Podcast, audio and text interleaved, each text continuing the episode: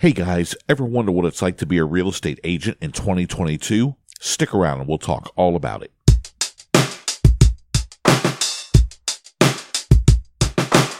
Hey everyone, and welcome to Careers in Real Estate. Whether you are brand new looking for a career change or a seasoned real estate professional, the information in these episodes will help you start or even fine tune your future in real estate. My name is Nick Cariotti, and I'm a 30 year veteran in the real estate industry.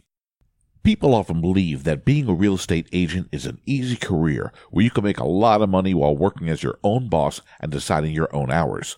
Although this could be true, it's a little more complicated than that. It will be long hours, you'll be working very hard, you must have extreme dedication, you must have realistic expectations, and there'll be many disappointments, at least for the first two years. But does the positives outweigh the negatives? Absolutely. But there are some things you'll want to plan for and expect as well. Here's a quick overview on what to plan for.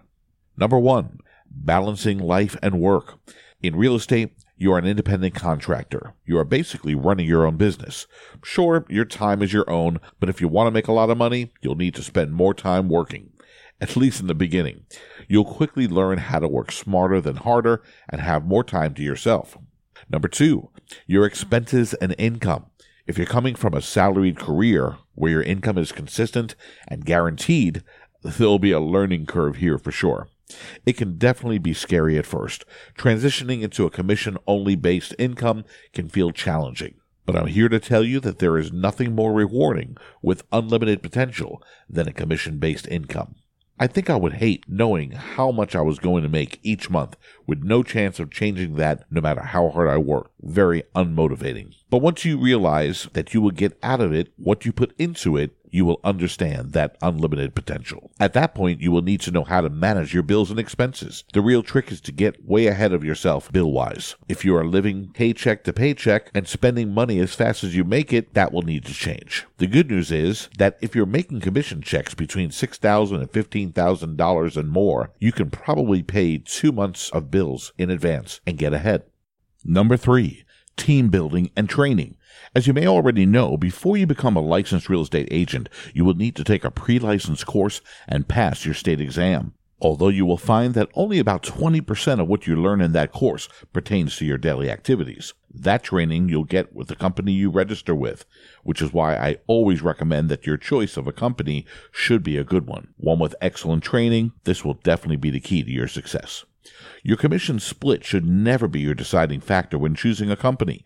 Extensive training, a highly recognizable name, an international company, and what feels like a good fit for you. Mentors and teams could also be a plus, but not essential. Interview with at least three or four offices before you make a decision. Number four, marketing and branding. Another important task to think about is that you will have to develop a marketing strategy and a personal branding plan. Developing your own brand is key to finding success as a realtor. You must use your brand as a way to set yourself apart from your competition. Content marketing is one strategy you can use to develop your brand, such as writing blog posts on the real estate industry or even a podcast like this and post them on your website to offer your clients guidance.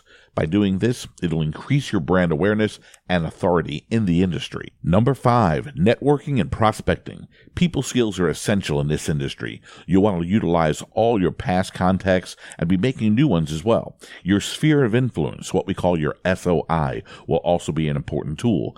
These are your family, friends, acquaintances. Letting everyone know what you do now is essential. Join your local chamber of commerce and begin networking with other professionals in similar industries, such as the mortgage industry or even the insurance industry. Other prospecting may include for sale by owners, what we call FSBOs, owners trying to sell their own homes themselves, and expired listings, homes on the MLS but did not sell during their listing time frame on the MLS.